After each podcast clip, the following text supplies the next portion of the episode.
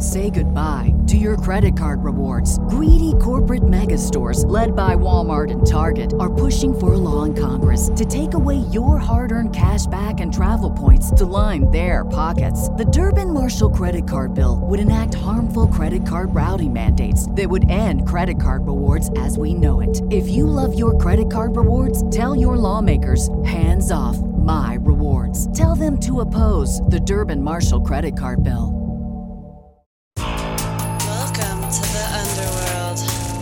I love America. It's been my home all my life. Ladies and gentlemen, the very word secrecy is repugnant in a free and open society. And we are, as a people, inherently and historically opposed to secret societies, to secret oaths, and to secret proceedings.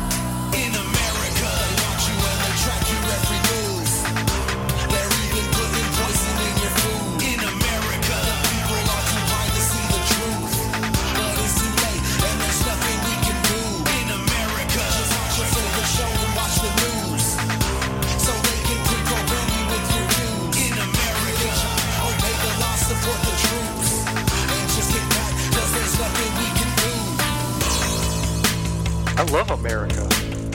It's been my home all my life. If you don't know the past, you're only doomed to repeat it. Welcome to Public Access America. This is your history. This is your country. This is America. Join us in listening to some of history's America's best speeches. Created by Jar Codes Productions. Go back in time with us right now on Public Access America. It's necessary for us under the Constitution of the United States every four years to get out and have a scramble for the presidency. We're having that right now. And I'm going around over the country facing such wonderful people as you to tell you exactly what the domestic issues are in this campaign and try to convince you that the Democratic Party is the party of the common people.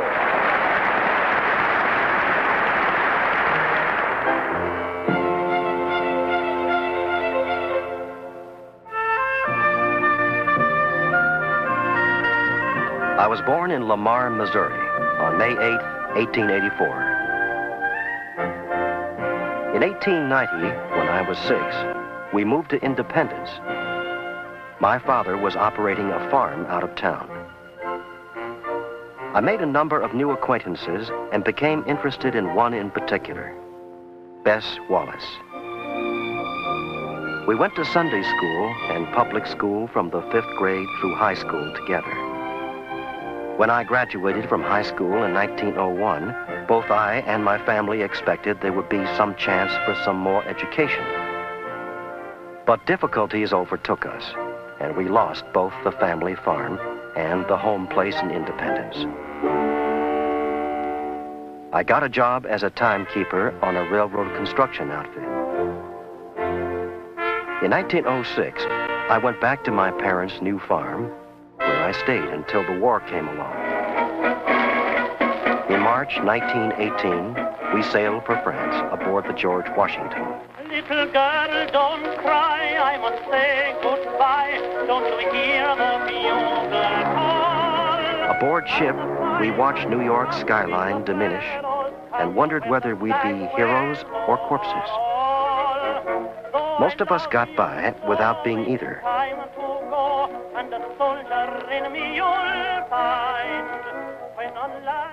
In July, the colonel sent for me. Harry, how would you like to command a battery? I said, Well, sir, I hope to be able to do that someday. He said, All right, you'll take command of Battery D tomorrow. They went to the front under my command. I returned to civilian life in May 1919. I was 35 years old. The next month, I married Bess Wallace. Five years later, our daughter Margaret was born. In the meantime, Eddie Jacobson and I made plans to open a men's furnishing goods store in Kansas City. He was my canteen sergeant during the war. We did a flourishing business for about a year and a half, and then came the squeeze of 1921. Jacobson and I went to bed one night with a $35,000 inventory and awoke the next day with a $25,000 debt. Early in 1922, the Democrats began talking about candidates for county judge. The store had closed, and I decided to make the race. When the votes were counted, I won by nearly 300.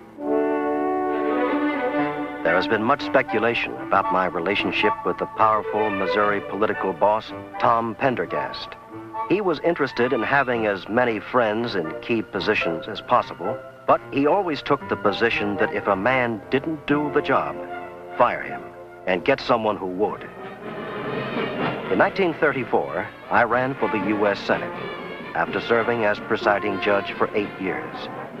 I campaigned as a supporter of President Franklin D. Roosevelt. The election was a pushover for the Democrats, so I came to the U.S. Senate and went to work. Although I was 50 years old, I was as timid as a country boy arriving on a college campus for the first time. I am glad the 75th Congress is coming to an end. I think that Congress has accomplished some great things for the country. It will also be a very great pleasure for me to get back to Missouri and do some fishing. When I was sworn in as senator for the second time in 1941, the country was preparing for war. I was concerned about charges that the huge contracts that resulted from the expansion of our defense machinery were being handled through favoritism.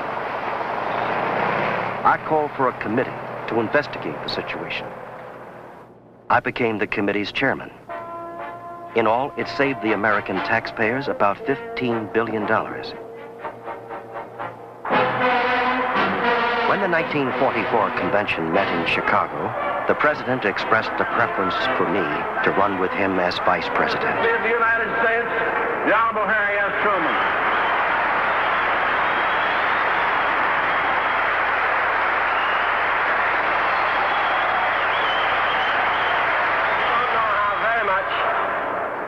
Appreciate this very great honor which has come to the great state of Missouri.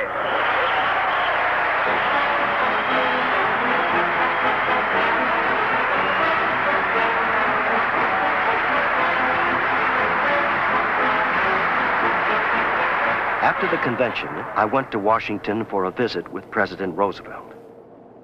He told me that because he was so busy with the war effort, I would have to do the campaigning for both of us and we mapped out our program. The campaign of 1944 was the easiest one I'd ever run in. The Republicans never had a chance. I'm sure that the President and I will have the support of the nation.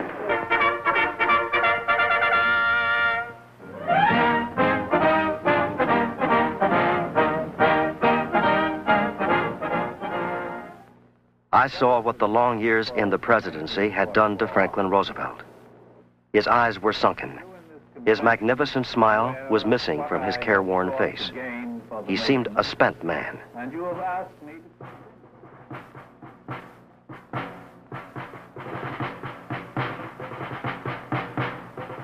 I picked up the Bible and held it in my left hand.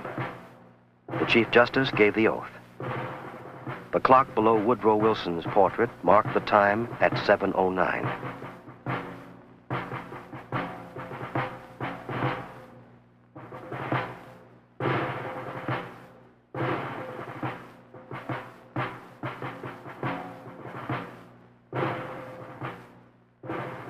tragic fate has thrust upon us grave responsibilities. We must carry on. So that there can be no possible misunderstanding, both Germany and Japan can be certain, beyond any shadow of a doubt, that America will continue the fight for freedom until no vestige of resistance remains.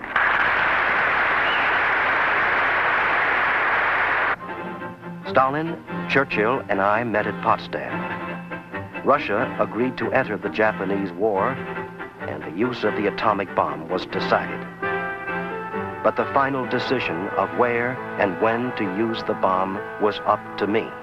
We are now prepared to destroy more rapidly and completely every productive enterprise the Japanese have in any city. We shall destroy their docks, their factories, and their communications. Let there be no mistake. We shall completely destroy Japan's power to make war. In August 1945, the bomb was dropped on Japan, and the Japanese surrendered.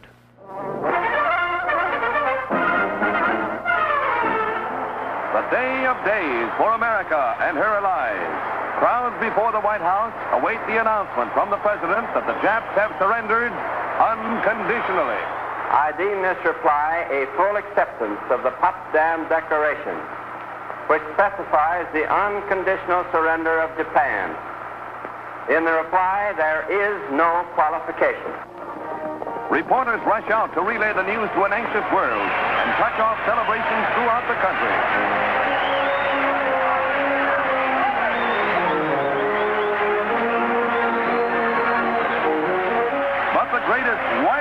Celebration of all was in New York's Times Square, where two million people, by far the greatest in the city's history, filled the streets all day waiting for the official word.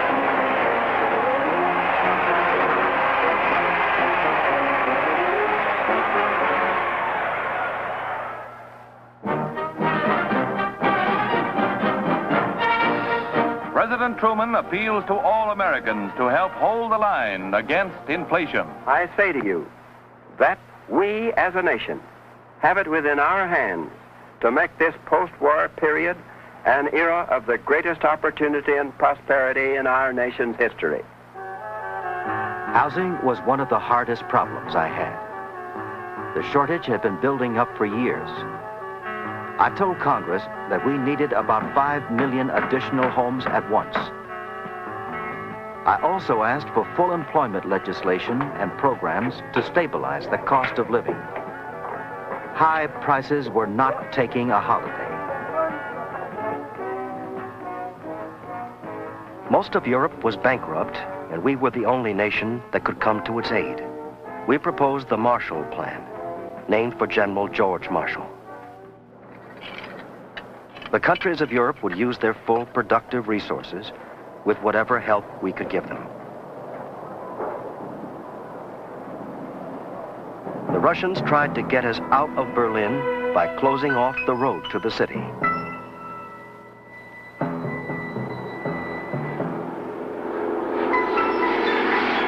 We were forced to make emergency arrangements to have essential supplies flown in.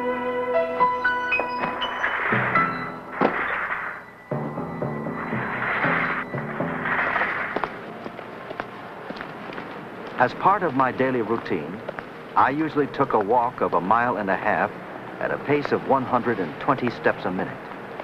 After you're 50 years old, this is the best exercise you can take.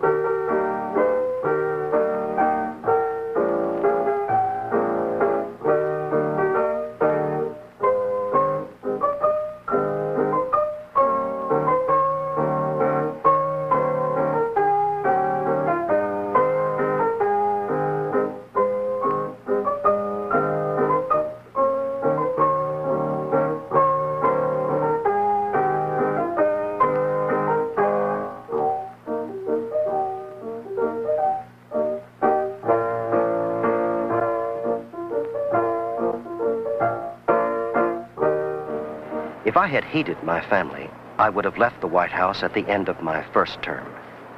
Almost all the polls in 1948 showed my popularity at an all-time low. But there was still unfinished business.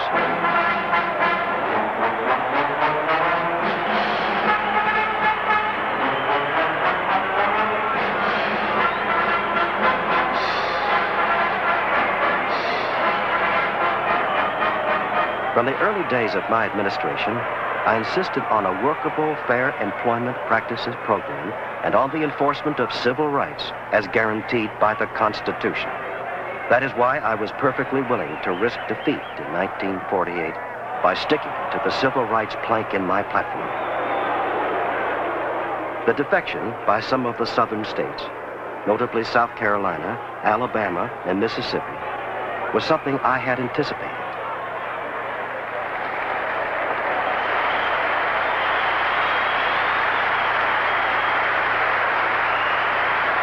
I accept the nomination.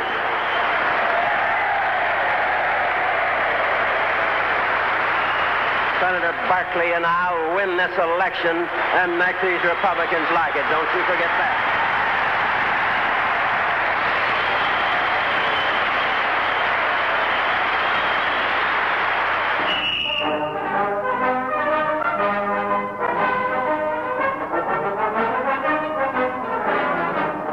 Directly to the people in all parts of the country, riding thousands of miles by train and speaking at whistle stops along the way. Today, the Democratic Party stands before the country a living force for peace and freedom. Today, we are rallying our forces for the greatest struggle in our history. In that struggle, I ask your support.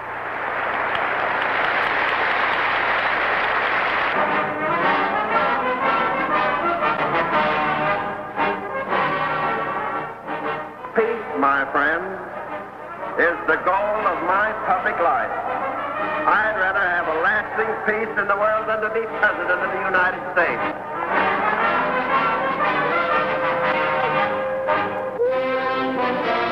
Thomas E. Dewey, Republican presidential candidate, goes to the polls in New York, happily unaware that he is to be defeated in the greatest political upset of the century.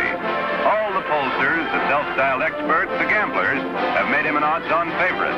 Little wonder Mr. and Mrs. Dewey start the fateful day all smiles. Meanwhile, in Independence, Missouri, the Truman family arrives at the polling place without fuss or fanfare. President, a hard-fighting campaign behind him, is relaxed and assured.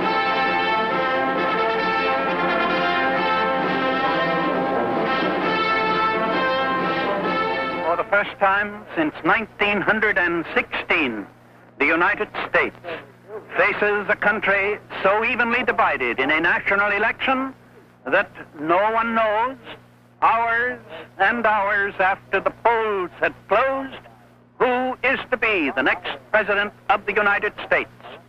We now know that Governor Dewey will carry New York State by at least 50,000 votes and will be the next President of the United States. Yet from state after state, as the evening wears on, the impossible is happening. At midnight, Truman's early lead still stands up. The one-man campaign, the thousands of miles and hundreds of speeches carrying the issues to the people is beginning to pay off in votes, while Democrats cheer.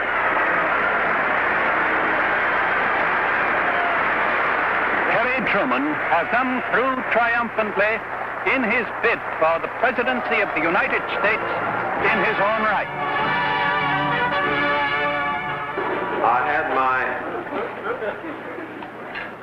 Sandwich and glass of buttermilk and went to bed at 6.30. And along about 12 o'clock, I happened to wake up for some reason, and the radio was turned on on the National Broadcasting Company. And Mr. Kaltenborn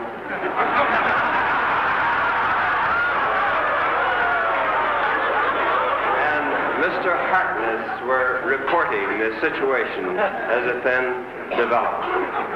And Mr. Kaltenborn was saying, well, the president is a million votes ahead in the popular vote. We have yet to hear.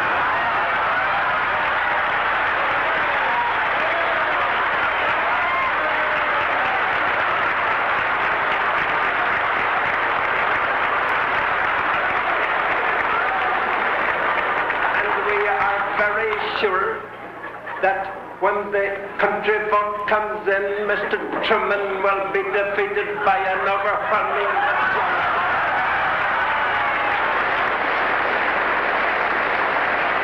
I went back to bed and went to sleep. Preserve, protect, and defend the Constitution of the United States. So help you God. So help me God.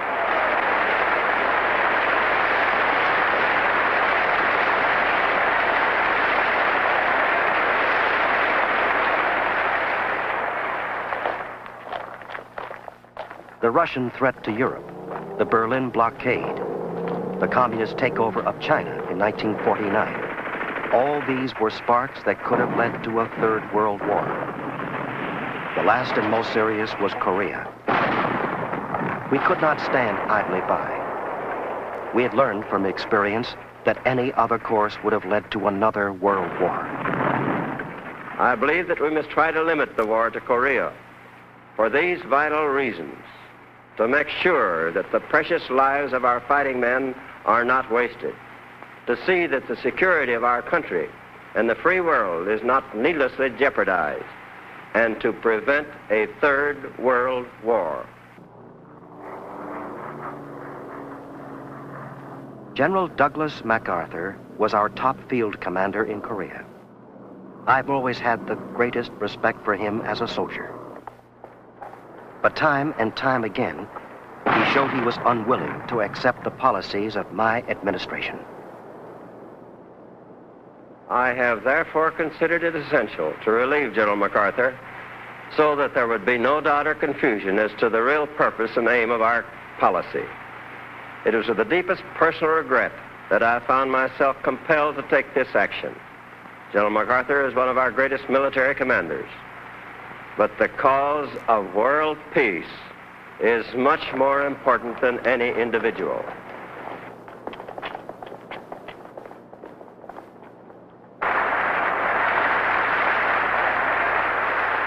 I decided not to run again in 1952.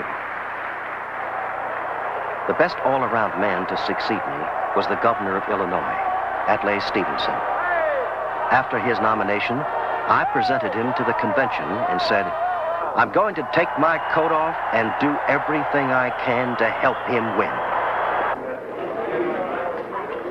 That November, I voted in independence.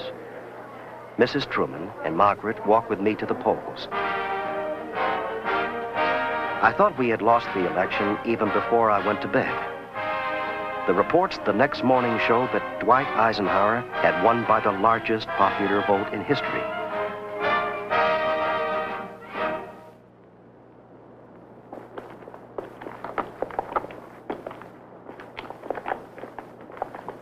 Almost eight years, I'd put in long hours, usually 17 hours a day. But it was worth the effort because the results were showing. 62 million people were at work, and all had better incomes and more of the good things of life than ever before. We had made a contribution to the stability of the USA and the peace of the world.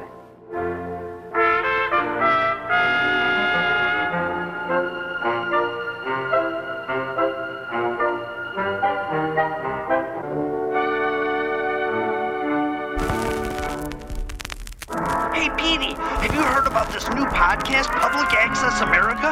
You can find it on iTunes, Google Play, Player FM, TuneIn Radio, and even the Stitcher Smart Radio app. It's so cool! Not for nothing. But are you a German spy? Because that sounds like technology. It's like that new thing, the radio, or a newspaper for your ears. You can even follow their production company, Jar Codes, on Twitter or Facebook and find all new episodes posted every day. Oh, that's cool. I don't care nothing about no planes, the latest episode of Public Access America now. Oh, watch the bomb. You can even go to their YouTube channel at Public Access America and find great videos from our time. It's so cool. Go check out Public Access America.